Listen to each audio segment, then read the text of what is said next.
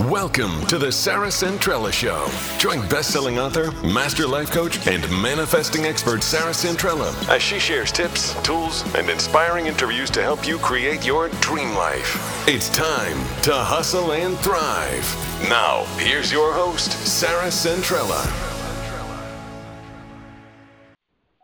Hey, everybody, welcome to the show. We are getting ready to hustle and thrive, and today I'm so excited to introduce you to our guest, um, Brittany Ross. I have Brittany Ross on with us today, and she is an advocate. Um, we are going to get all into how she started her nonprofit, um, which does really powerful work around the world, um, especially in India. She is also um, a new mom. She has a new uh, new baby. She has two new babies under yeah. three, I believe. Um, so you got your hands full right now. Um, you are also an MLB mom and wife. Um, so welcome to the show, Brittany. Let's just get in it. Thank you so much. I'm excited to be here. I am so excited too. And we met. Um, gosh, a year and a half ago, maybe at the WAGS conference uh, where we were both speaking. And it, I have to tell you this, like, it's going to sound like I was hardcore girl crushing on you, which probably is what it was. Uh-huh. But I literally looked up at one point and I see you walking towards me, and you guys have to go follow Brittany. She is just, she's one of those people who radiate from inside you just shine. I don't know what else to say. I don't I don't mean to be like too cheesy here, but um literally she walked over and I was like, Who is this person? like what Stop. is she no, all about? it was crazy. You I will never forget you walked up to me and it was like we knew each other. Like you were like, I know, we were like, hi. I, yeah, it was like we were like meant to be friends because I literally was like, okay, why can't every woman be like this in a room full of women that we don't know? And you, it you was were just crazy. It was just like instant. I was like, who is this person? I have to know her. Um, yeah, you really do. You really just have that um, glow that I think few people naturally have that just radiates um, goodness and good energy and love. And so, of course, when um, and I didn't even know anything about you before we walked into that room, and so then I heard you talk and how passionate you are about activism and giving back. And um, so let's let's start there. Let's get into how you started your organization, um, Mission 108, and why. Yeah, I think this is like one of the most common questions I get. So I did a lot of international development work uh, through starting right when I got out of high school, and then up until when I got married, and then I married, like you said, a professional baseball player, and that opened the door for other opportunities. Um, and so I went to several different countries and then went to uh, on a trip, a short term mission trip with an organization. I won't name them, but it was like one of the worst experiences of my life. And it was the first time that I had, I really recognized what it meant to um, hurt while you're trying to help. And mm-hmm. I kind of swore off ever doing mission trips again. I didn't see the purpose of short term mission trips. It was just this for anyone who doesn't have um, like a mission trip background, it was it just felt like we were this team of Americans that were coming in and doing all of this work that I felt like it would be way more um, sustainable if we just either taught the Haitians how to do the work or partnered with them. And it was very mm-hmm. American leader based. And to paint the picture, it just felt a lot like Americans were working. Haitians were sitting around. Haitians were looking at us like we can do this work. Uh, why are you here? And Americans were right. kind of taking selfies with poor little black kids, and I hated it. It was awful. Um, and so I came back to the States and was like, I'm done doing, I had done a lot of work in Africa before that, but I was like, I'm done doing short term mission trips. Well, six months later, I found myself in Uganda. I was also pregnant at the time for the first time. Um, wow. I learned about human trafficking. Yeah, it was, um, I'm writing a book about this whole experience. But in Uganda, pregnant, wore off mission trips, but I'm doing one, and I learned about human trafficking for the first time. My mind was completely blown. I like to say that my soul was undone. Uh, anyone who's ever had kind of like this moment in your life where you are sitting in your own skin and you're like, I know this is a pivotal moment. I just don't know uh what Yeah. that's going to look like. I had yeah, you know that feeling where you're like I need to Absolutely. remember this, but I don't yeah, really it's happening why. live, and I don't know what what is calling me, but I know Yes. I'm never going to be the same. Yes, yeah. So that happened to me. I learned about human trafficking for the first time, came back, and a series of like what I call divine events happened, um, and just knew that I needed to devote my life to human trafficking. And then following that, uh, or anti-human trafficking work, following that, I ended up miscarrying that pregnancy and two following pregnancies, and then that led to infertility. The story is very like intertwined with the adoption of our daughter. And like you said i just had um, a biological daughter. But in that season i think what like looking back what i think i was really doing was i was seeing god rescue survivors of human trafficking which is the darkest industry in the world. And i was in the middle of the darkest season of my life. And it was this um, kind of questioning God of if you can rescue them, then maybe you could rescue me. And um, so probably when I met you, I was, I was, I had just adopted our oldest, our, Yeah, I think so. A couple months before that. Yeah. I feel like yeah. Yeah, and I I think I had just decided to write the book, and I thought she was like the ending of that book. And then several months later, I found out that I was pregnant, um, and I was told that I would never carry. Yeah, I was told I would never um, be able to carry a biological child without the help of medicine, and uh, medicine was wrong. So here I am. Oh my um, gosh. There's yeah, so much I want to go into with that. There's just, so much. um, I mean, just incredible. There's so many miracles in that. There's so many um, life shifting moments and and probably deep, deep, deep awakenings for you and on all kinds of levels. Let's start with um, kind of one of the first things that you, that you had said when you have that moment.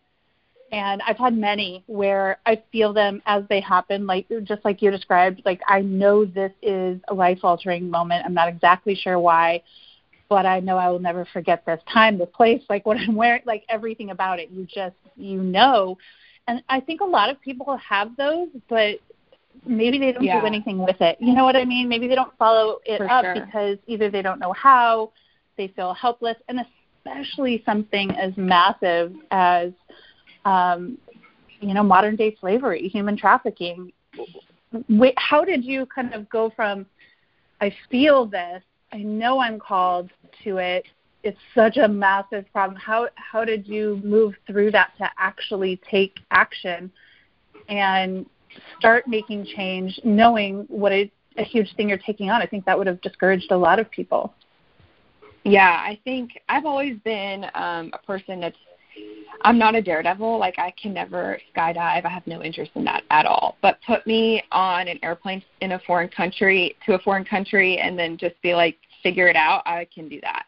Um, and so I think that part of it is just where I come alive. And um, but that moment in Uganda, I will say I think that sounds intimidating to some people when you don't like it seems like I knew it at the time. I definitely had no idea at the time. Like I, I felt Right. it and I can look back and understand it, but I definitely had no idea what was going on then. Um it was really the the the thing that caught my attention the most is when I got home, like I had the stirring on the airplane and I was like, I want to be in anti human trafficking. This feels right, but I had no idea what I was doing. But at our pastor at the time, I we attend or we used to attend like a small mega church, and the pastor I didn't know we didn't have a relationship with him at the time, but he called me on the phone, which was weird that he would call me. I didn't even know he had my number, Mhm. and he said.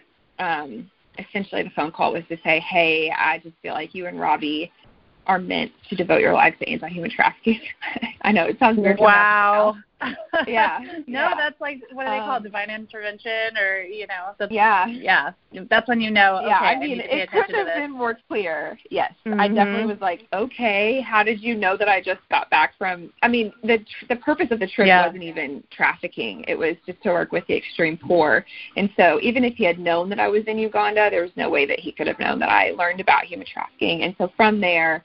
I kind of said, okay, tell me more, tell me why. And then I just, I read every book. I researched every article that I could because the thing that, that bothered me the most is that I, I really, at the end of the day, was like, how are there slaves still existing in the world and we do not talk about Yeah. this? and nobody and nothing knows is really being it. done. Yeah. Yeah, and this was before. Now human trafficking is kind of like a hot, like everybody kind of knows about it. And in 2014, they released the Global Slavery Index, which kind of like set the world on fire for the fact that this was still happening. But I, at this time, it was 2014 when when I started, and so nobody really knew that this was even like slavery was still a thing, like would blow people's minds. Um, and so that's I just kind of put one foot in front of the other, and I followed those little breadcrumbs. And then um, the year that I started Mission 108, the Indian government, so I, I was invited to India to the organization that I partnered with at the time said, if you really want to do this, India leads the world in human trafficking. You've got to go to India. And I said, no way. I was like, I have no interest in going to India at all. Yeah. And then my husband and I went, but the Indian government kicked out every organization that was religiously affiliated. And so that meant Oh, that every organization was losing their funding essentially. And that meant millions of children were going to be displaced and hungry and then again trafficked. And so I came back home and started an organization that was not um, affiliated with a religion so that we could fund a safe home. Uh, I love that. I love that you, you know, looked at at something that seemed like a really kind of insurmountable obstacle um, in so many ways. You know, because faith is, you know, sounds sounds like it's a very important part of your life, and the fact that you came back and you're like, I'm still called to do this, and I don't have to do it necessarily in this box or this way that I was doing it. I can still make an impact and make a difference. Uh, and Yeah. and I can do it on my own, you know, rather than necessarily having to partner with other organizations. And um, you and I connected because right after your event, I think you guys were going maybe five or six months later um, on a tr- trip to India, and I really wanted Yeah. to go, and just timing wasn't there for me. But I have to tell you, Brittany, I'm just going to put this out to the world. I'm going when you go. I I am definitely going um, because I think this is something that I um, absolutely want to be a part of and, and see firsthand and see the difference that you can make. Um, so tell me a little bit about those trips when you you you do open them up, right? So people can go with you and volunteer and and help your organization. Yeah, well, I just have to say first, when you said that, I just got full body goosebumps. And that's kind of the way that I feel like the divine talks to me. Yeah, is like when yeah. when I have a physical reaction. So like, thank you for "Ooh, sharing that with me. yeah. Oh, it's Um, gonna yeah, happen, girl. I believe it. I I've been dreaming about that next trip because I've been pregnant and now we're dealing with this Right. crazy virus and so I'm like, when are we going to go? But I feel I definitely feel like there's a trip coming soon. yes, um, can't wait. Yeah, so I'll let you know when we get it when we get the date set, or we can just we can work around your schedule. Um, I've been Yeah, to do that no, I love people. um, yeah, but before the pregnancy, were you going uh, like once a year or? I yeah. So You had a couple, once a year, and then I would go with just the Mission 108 team to meet with the partners and the staff and make sure everything was okay, and just have one-on-one time with the girls. And then we took a team usually of our donors once a year. It's so incredible. It's so incredible. And so let's talk about you know you've had so much going on the last gosh 2014 really um, you know the start the start of your organization and then two babies and all of that. Um, so let's unpack that a little bit. How has it been? Um, how has motherhood changed you and maybe changed especially because a lot of the work that you did I know is with children and um, yeah how how has this whole experience changed you and maybe how will it change the work that you do moving forward Yeah, I think so. We adopted our first daughter, Gypsy, when she was five days old. And I mean, it still gives me like body trembles when I think about the foster care system. And human trafficking feels like this very dark, it is, it's the darkest industry in the world. But for a lot of people, I think it feels so out of touch and we can't fathom Right. that. Um, but 90% of trafficking starts within the home. And that's like the first thing whenever we have a donor or someone that we're taking on a trip, that's the first thing I tell people is because I want to really educate people on what human trafficking looks like. And it is like the movie Taken, when we go in the school system and educate people, we say, What do you think of when you think about human trafficking? And everyone says Taken. where it's like you know that movie with I think it's Liam Neeson. Right. Yeah. Yeah. Yeah. Yeah. That's a tiny percentage of what it looks like. Most trafficking starts within the home. Foster care systems. Um, like I always tell people, oh, gone so are the days of sleepovers where if, if we don't know mom, dad, and brother, and whoever brother's friends are that Yep. are coming over, like sleepovers will not happen.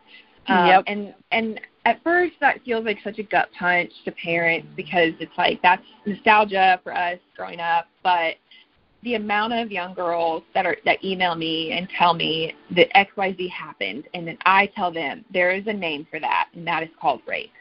Like the Oh, amount of young girls that don't Yeah. know that they've been sexually assaulted and even raped is outstanding and and that's really because of the injustice that we do in education. And so just knowing Yeah. that trafficking starts within a home changes everything. And so get me back on track if you if you need me to. But that's Oh really my God. No, I'm like it's it's mind blowing to me in so many ways. And I I have two daughters that are going to be 13 in June, and I, that's how I've always been. I mean, they always were like, "This Yeah. is not fair." I was like, "Well, if you want to have sleepovers, your friends can come here." Sorry, Yeah. but you know, like not happening, not happening, not happening, Yeah. not happening. Um, and you know, that's partly because my parents weren't aware of anything that was happening and didn't care and we were able to do whatever. And of course it led to some some very um scary things. And so i'm like nope not going to happen. And i love that you are bringing that awareness because i don't think that people are i'm always like kind of blown away at how Yeah. lax in a day like like we're living um with i feel like there there's starting to be more awareness but um i think parents are still just like oh yeah sure whatever and um so i'm so glad that you are doing this this awareness and i think um so now how old how old is your baby because you just you just had your yeah, baby a couple months ago right Turned so she's two. Yeah, she's ten weeks old and two years old. 10 weeks old and two okay. oh my goodness so Yeah. not only are you home uh stuck in your house like the rest of us for covid but you have a brand new baby and a two year old Yeah. um, so you have your hands full. Um, so I wanted to to ask you too. So your your husband um, plays. Does he still play in the um, National Baseball League? Well, that's just a big fat question mark for us right now. He still wants to play, but he had back surgery that ended his season, and he's been trying to make his way back. So we'll see. But he had played for a, a long time since you guys have been together. You're high school Yeah. teammates, right? So Yes, when you um, when you started this, you could have easily just done the wife thing. You know what I mean? Like I, I know many wives of professional athletes, and there's a it's a very busy life. Um, there's a lot of moving. There's a lot of transition. There's a lot on your plate, um, and I I think I'm curious as to you taking on um, something like this when you know maybe that wasn't the norm. What what Yeah, it called you to take yeah to take action even though that was certainly not kind of the norm of what you were around. I mean, I would love to give some like monumental answer, but what it comes down to is that I was sitting in the stands every single night waiting. My husband was a relief pitcher, so he came in like every couple of days for like six minutes or maybe ten, and I would sit there and I would and I would be like, "Is this what my life is going to look like for the next decade?" like I cannot do this. We weren't ready to have kids at the time. And year after year, I was just like, I am so bored. And this is not what my life can be. This cannot be my Yeah. life's purpose. So I was just on a mission. Like, I was like, I will go work at anywhere. I will be a greeter at any store that will take me. But no one wants to take you when you're like, Yeah. well, I'm not going to live here for very long. So yeah. um, volunteering is how it started for me. And then when I started working with organizations and they saw that I had some knowledge, then that's when the work really began. And, and I got to find a purpose through that. I love that so much. What advice do you have for women out there who are, you know, wives, mothers, um, have a calling, but they they don't know how to balance it all or how to even save time for themselves or figure out what it is they want to do. You know, um, yeah. how do they how do they start to find their purpose or their passion? Yeah, so I, I have this friend Liz, and she just wrote a book called Beginner's Pluck, and she talks about this. We have this idea that purpose is this kind of like hidden treasure out there, and it's our job to like find it, and the lucky ones find their purpose. And I really am with Liz on this. If you haven't read her book, go read it. I just don't think that our purpose is this thing out there that the lucky people get to find, and then everyone else kind of just like works Right. nine to five and is miserable all the time.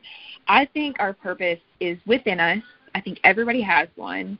And I think you find it when you are brave enough to sit still and be quiet with yourself. And um, a lot of times that means asking asking yourself the hard questions. It's it's usually the things that break our hearts that will lead us to our purpose. For some people, it can be Mm, yeah. uh, mom had cancer and you just cannot live in a world where cancer is taking your levers Right. out and for some people it's like saving the whales i don't know but for me it was human anti-human trafficking work and i think we all have it it, it can even be it doesn't have to be something in activism and volunteering i think what it takes is a is a woman who's brave enough to sit still with herself and say what is it about the world that I don't like and what is it about the world that when I'm gone I want to be able to say that I I did something to change it. Um and and I I had the privilege of doing that before children. I think for a lot of women um we wait and we wait and we wait because we think that we only have the permission to do something when we have certain roles and titles. But I, I mean, there's Right. literally no better time than right now because we're all kind of sitting at home. Yeah, we have the being time. able to, to busy ourselves. And I mean, my my passion and what I love is seeing women come alive and and finding their purpose. And I found mine and being able to see the girls in our safe home in India find their passion and their purpose. I'm like, if they can do it, if they've been I mean, there is no greater Yes. rock bottom than being rescued out of a brothel. and the trauma they've been through, yeah, And the and being able to come out the yes. other side. Yeah. and It's still incredible. finding joy. I'm like every single American can figure out their passion, and it is possible if our girls in India and the Safe House can do it. We can can do it. Yeah, I think that um, the thing that is so inspiring about your story is that, and I think a lot of women can relate in that they they do feel called to something. Um, I've, I've coached Yeah. so many women and talked to so many women who are like, you know, I want to start this foundation. I want to help these people. I want to give to the homeless. I want to whatever. Um, and I'm always like, just start doing it. And so the progression Yes. of kind of even how you started, you know, you just started volunteering. It wasn't like one day you woke up and you're like, I have to have this global NGO or nothing Yeah. you know? And i Yeah. think a lot of people are like that. They're like i have to start the organization that's going to change the world but until i can do that i'm just going to sit on the couch you know? And Yeah, it's like right. no go out and you know how many how many trips did you mention that you had before you started your organization? So you were out there. I mean, a dozen. you were putting yeah. your foot in the water. You were figuring it out. You were also seeing what you liked and what you didn't like. I think that is so huge. Like get out there. And before going maybe you start Like, that company yeah Yeah, like I, try. I could just tell you all of the failures that I've had and all the setbacks. I just had a phone call this morning about one of the things that we're going to have to fix, you know. And I think you cannot wait until you arrive at this idea of perfection to start. You just, Oh, you absolutely can't. Yeah, because you're it will it will completely demobilize you, you know. And Yeah. so I'm always saying like figure out how you can start right now. And one of the best things ever, at least for me, is on the job training. I call it. You know, like I I worked a full time job while I was figuring out, you know, how to Mm. life coach, how to write a book, how to do all the things that I'm doing now full time. Um, but that that was my on the job training. You know, I coached hundreds of Yeah. people for free before I charged, so that I knew I was a good coach, so that I knew what I thought worked. You know, and so I think the the same as for you. You know, you partnered until you got to a place where you were like, this this isn't working anymore. Now it's my time. You know, to Yeah. just do my own thing. But all the all the stuff that came before was the education that allowed you Yeah. to, to get to the place where you could could do it. What what do you have to say about um, uh, how we align ourselves with, and I know you have um, probably a, a, great crew and um, people who can be good advisors. Can we talk a little bit about that? Because I think uh, women sometimes are scared to share their ideas, especially with other women, or you know, I think that's changing. Um, but how can we kind of lean on others around us to help us build something if we maybe don't know all the aspects of it? Like, did yeah. you kind of go to your network and and get yeah. mentorship in some ways? I think becoming a mom really humbled me and helped me do that because before I had mm-hmm. the time. And yeah. I think for the first three years when I started Mission 108, I started every single meeting saying, Hi, I'm Brittany Ross. I'm the CEO of Mission 108 and I have no idea what I'm doing. And that was the truth. That was not like me being like downing myself. Yeah. That was like, I am here in a spirit of openness and I need to learn because I cannot lead this charge. I just am doing it.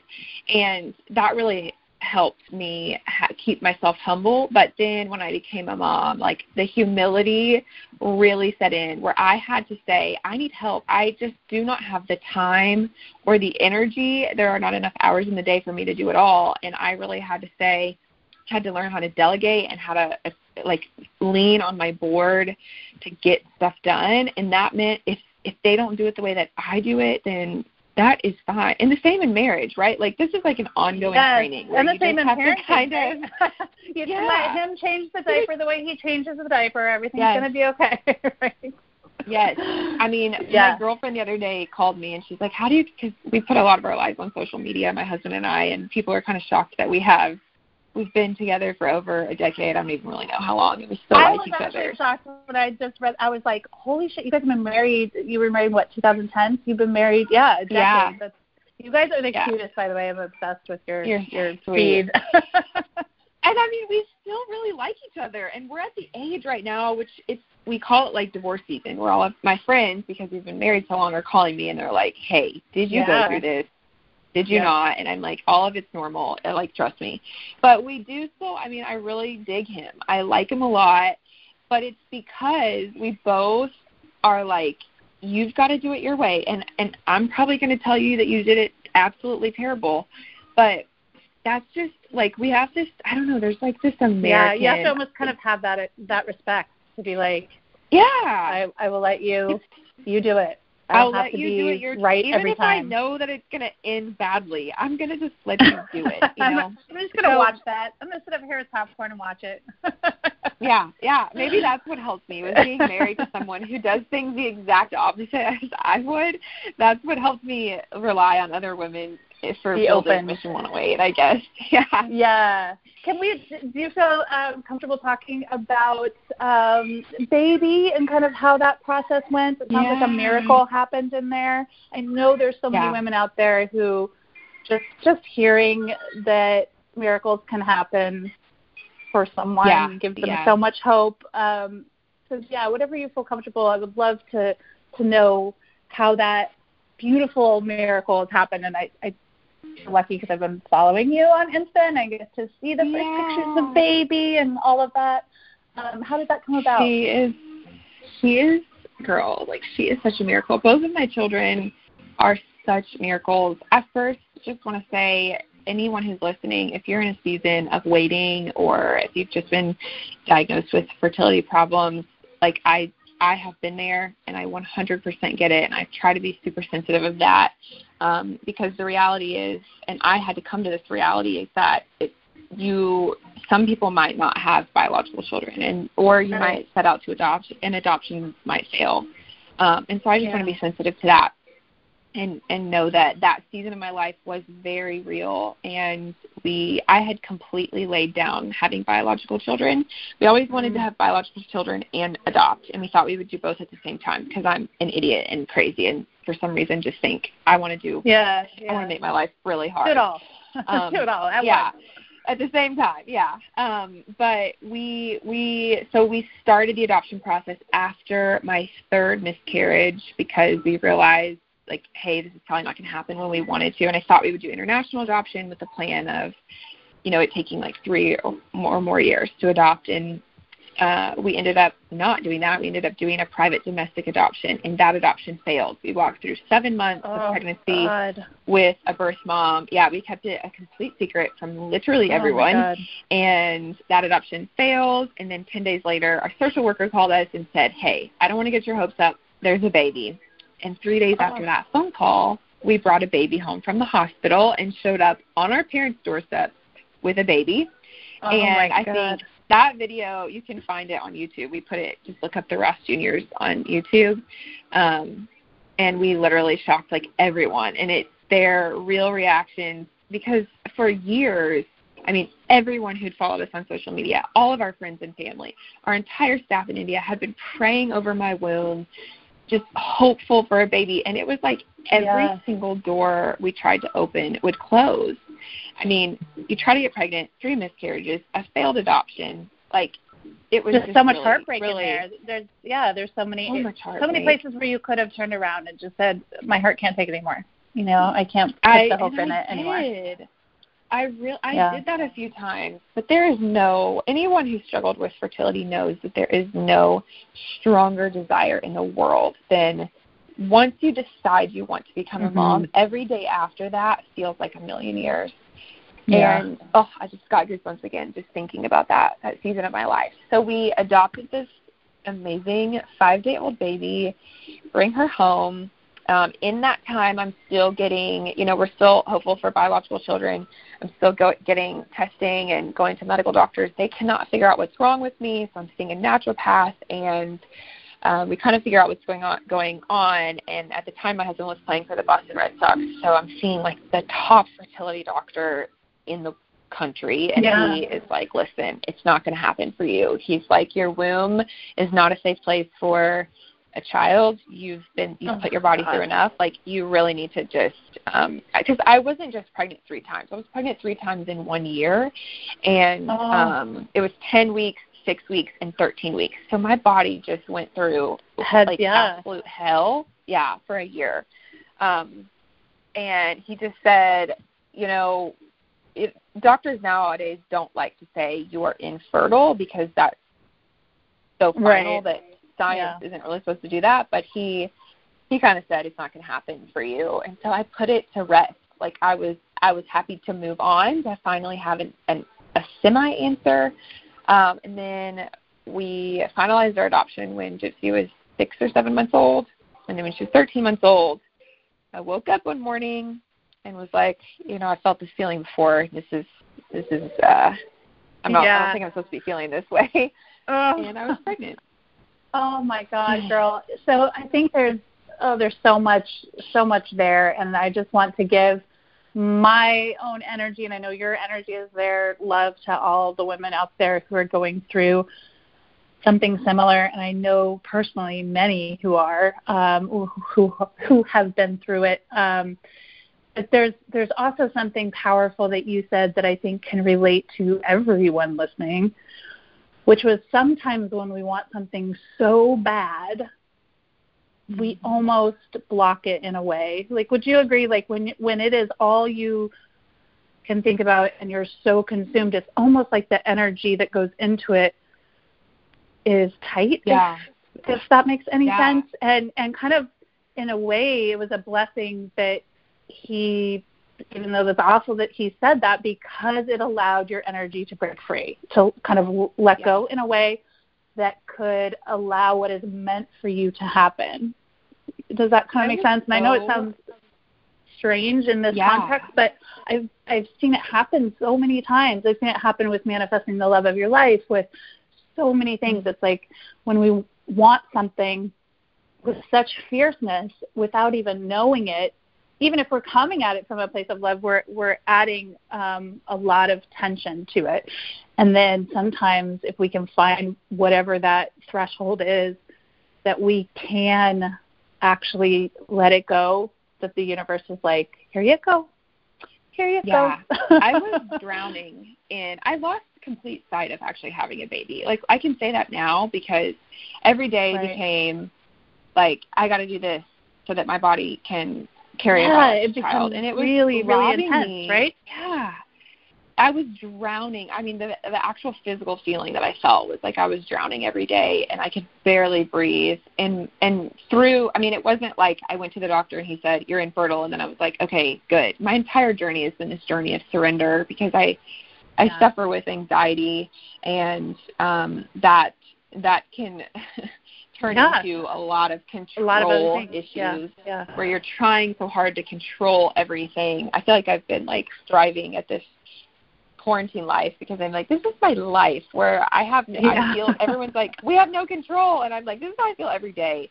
Um, yeah, yeah, yeah. It was yeah. like once I did the work and surrendered. It took about a year and surrendered, like truly surrendered. Because there were times where I tried to manipulate the surrender. You know, when you're like, okay, I'm mm-hmm. I'm yep. not oh, really oh, mad sure. at the person anymore, but you really are. Um, yeah, I, I had to continually surrender and peel back layers of myself, and it's just that thing that I said, sitting still with yourself. And and my therapist actually said to me one day, "So what are you going to do if you just cannot become a mom?" And I was like, um, "Well, I'm going to be really angry." And then she was like, "And then what?" And it, it wow. was that process of like, oh, you know, like one day I guess I won't like being that angry yeah. takes a lot of energy. And and then I was like, yeah, I, I need to work I, I need to start working with the current instead of against the current. And for me, it was yep. never about having biological children. I think that's what's so shocking about my story is like adoption was not a plan B. It was always a part of the part story. Of the plan. It was yeah. always a part of my plan and I had to just say like I'm just mad at myself that I that I couldn't I felt like my body was broken. I felt like it was failing me and I was really Mm-hmm. just mad that I couldn't do something that I wanted to do. And once we adopted, I was like, gosh, the need to be a mom is fulfilled. I right. I You're like I am DNA. A mom. Yeah. Yeah. It's, that People that that all the is, time. Yeah it's it's uh, such yeah, a powerful like, powerful story because now when you were going through the year of surrender let's call it were were there any things that you were like any practices that you did prayer meditation were you saying yeah. things to yourself like i believe so strongly in mottos and mantras i mean literally they lead the path for who I'm becoming all the time. So I'm always saying things that don't exist at all right now, that I don't feel at all right now, in order to become yeah. it, I guess. Was there any of that Did you going look on at in that Instagram? year that helped you? you know, no. you know this story? no, I'm so crazy. So, I well, I knew this. So, I know this so about interesting. you. I always want to get, yeah, I, I just, I want to get inside people's heads. I like want to get in there and swim and be like, what was going on in your head? Because I think it is. I so know powerful. that you do this. Yeah, it's so powerful. Because of your really book and it. your work. Yeah, no one talks about it. And you know, yes, everything that you exude it, it stands on this because you've talked about the future boards and if yeah. you want I mean your uh, your How entire story our life is our, this yeah. exact thing. Yes. So yes, the answer is yes. I had a mantra. So I yes, meditation and yoga. I'm a certified yoga teacher, practice yoga. It has like so much helped me with my anxiety mm-hmm. and just you know, clears your mind. I it's Yep. I have my best ideas mind. in yoga class. best Yes, ideas ever. yes. so in a yoga class when it was the beginning of last year in January, I kept getting this mantra. Like we talk about mantras, um, Yep. and it was just it's time to heal. It's time to heal. That's literally going to be a chapter in my book. Is it's time to heal. I've seen the word heal everywhere. It was right around the time. I don't know if you watched the documentary on Netflix called Heal. I think it's called Heal. Maybe it's called something else. no, but I will Time. have to watch it because I'm obsessed. Oh, documentaries. So it's all about the power of the mind and like all of these people who Mm. like cure themselves of cancer and all of this stuff. Obviously with Oh my God, I have to watch that. things. Yeah, so- but it, how so powerful our mind really is. Like that's Yes. what I I'm on a mission to to bring awareness to that in so many ways because I think we're constantly looking for everything, like looking outside ourselves all Yeah. the time for literally give me whatever that magic easy button is that I can push. Yeah. It's like if we were just quiet and changed what was happening in our minds, boom, that is your easy button. Like it is the thing Yeah. that will change everything for you. And I love that that heal was your your mantra or your motto through that year because that is really what probably allowed you to relax into allowing what modern Yeah. universe was trying to bring, you know? And I did it was not paving the way. Like you talk about this, you say it like it feels super vulnerable too because you're Mhm. like, what an idiot. Like I'm saying, I'm saying this. I, I mean, I can't. Yeah, this is silly. Even felt yeah, I felt stupid writing it in my journal, it, which no one would Yeah. ever see. But like saying I was going to heal was, Yeah. And I had even blocked off. Like I didn't even mean I, I'm going to heal and get pregnant. I really just meant like I need to heal of like the control that just all getting pregnant has on me. Yes, and it set me free. Like, and Yep. then I I'm still now in this like weird thing because when you lay something down and you like, I feel like my my faith background is is Christianity, and I don't really Yeah. know what if they would claim me still, but you know, Yeah, like we have our Lazarus own, own when- faith. So, yeah. you know, yes, when Lazarus was raised from the dead, like he died, you know, and everyone mourned him, Yeah. and I feel like that's what I went through. Like I mourned my fertility, and it it died, and yeah. then to have it come back to life, it felt like In the I most beautiful be way. Thankful in the most beautiful way, but in between there, like now that I have River, I'm like, yes, she's a miracle. But those nine months of pregnancy felt so fragile and so scary because Probably so scary. I knew that that I had already put this to rest. And then to have something growing inside of me that felt near impossible, I really Right. felt like uh, every day Ooh. I'm holding so my probably breath. fear. Can we talk about fear and how Yeah. you manage fear and doubt in that? Because I think a ah. lot of people are self manifesting their their worst case scenarios all the time, just Yeah. by Especially right feeding now. fear. Yeah, just by feeding fear. Like that's that's it. If they just stop feeding it, let alone turning it, but Yeah, just yeah, allowing, you know, they're just stoking the fire of fear and doubt all the time. And then they're like, well, why is nothing working out? It's like, oh my God, like stop pouring gasoline on it. Um, but but Yeah. what you went through has has got to been really tough because you had lost three pregnancies, so it was very real. Um, how did you mentally manage it for those nine months?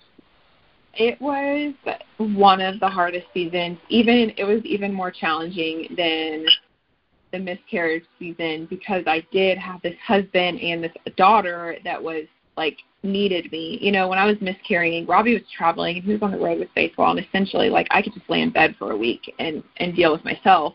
But I had to stand Right. now and and the fear that I was going through just I felt so scared that if I if we lost the baby, like what was going to happen to me, what was going to happen to the baby, and so there was a lot of, and I was also so miserably sick, like physically sick with the baby, uh, with pregnancy that it was really hard. But I did something called Hypnobabies. Have you ever heard of it? No, but I think I'm gonna love it already. It's so it's basically it sounds insane. When I first heard of it, I was like, "Oh, really? Hypnotize yourself?" But Hey, I'm, I, essentially I re- do self hypnosis all the time through YouTube videos. It's really great. Like it Yes. does help your subconscious like change those oh my gosh, thoughts, the ones that you And it- are really struggling to change on a conscious level. It really helps. yes, and that's the key. Like for a lot of us, like mantras and yoga can help, but when you have deeply embedded subconscious thoughts Yeah. that you are not even aware of, it you and and that's what it was for me. This was the deepest level of my subconscious that was telling me every day, you are broken. You're going to lose the baby. What's going to happen to you if you lose the baby? I had to tap into my subconscious through Hypnobabies and every day I listened to self hypnosis tracks every single day for the last like 10 weeks of my pregnancy to rewire my brain because um I'm a biracial woman and statistically in in America like women of color um have a higher mortality babies and moms have a higher mortality rate and so I had like statistics not on my side but also this like I have miscarried and there is a Right. Strong chance that something could go wrong and, and so I had to work really hard and I couldn't do yoga because I was so sick and so I did hypno- hypnosis and Oh my God, I, I mean love this. it's the only reason I got through 30 hours Yes. of labor. I, I it so love insane. that you did something about it. You know, again, you're thinking Yeah. outside of the of the box. Like a problem presents itself, and you're like, okay, well, how do I I can't do the things that I was normally doing, but I'm also not just going to sit here and take it. And that is everything. Like that's yeah. that is what I'm always trying to find ways to convey to people because I think we just get really stuck. We're like, oh well, you know, I can't do the thing that I normally did, so now I don't know what to do.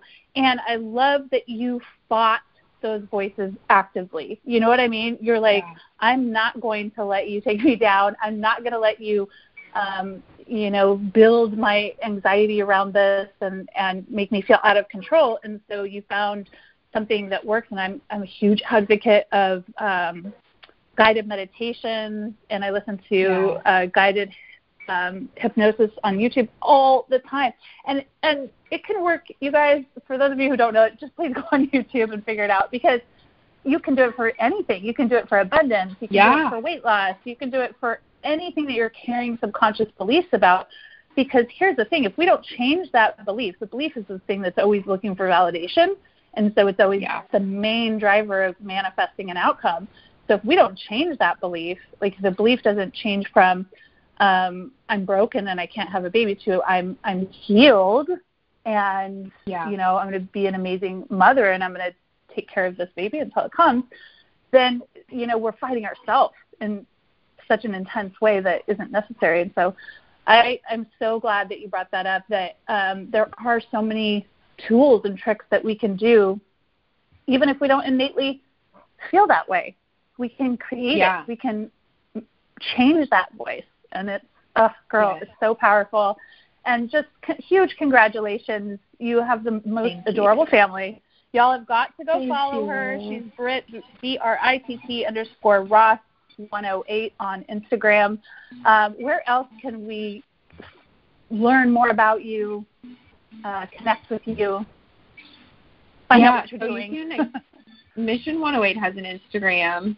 Um, it's just Mission 108, so you can go follow us there, and um, then go to Mission 108's website. It's www.mission108.com. Uh, you can email me, follow me on Instagram. I cannot deal with like Facebook and Twitter and all the other. I don't even know. Me either. I'm just Instagram. Do you have TikTok? and I'm like, I don't. TikTok does the clock. Like I no. don't even know. So Instagram yeah. is just just find me there.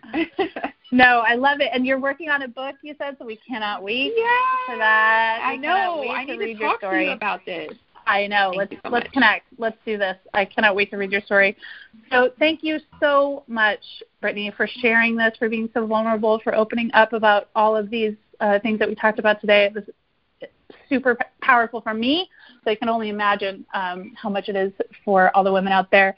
And you guys, if you got value from today, please, please connect and let us know. That's how we know that this matters, um, and share it with the rest of the world. Uh, and thank you, thank you so much for being here, Brittany. Thank you so much. Yay! That was awesome. Thanks for listening. And remember, if you got value from today's show, please spread the love by clicking subscribe, leaving a stellar review, and telling everyone you know. And join us next time on The Sarah Centrella Show.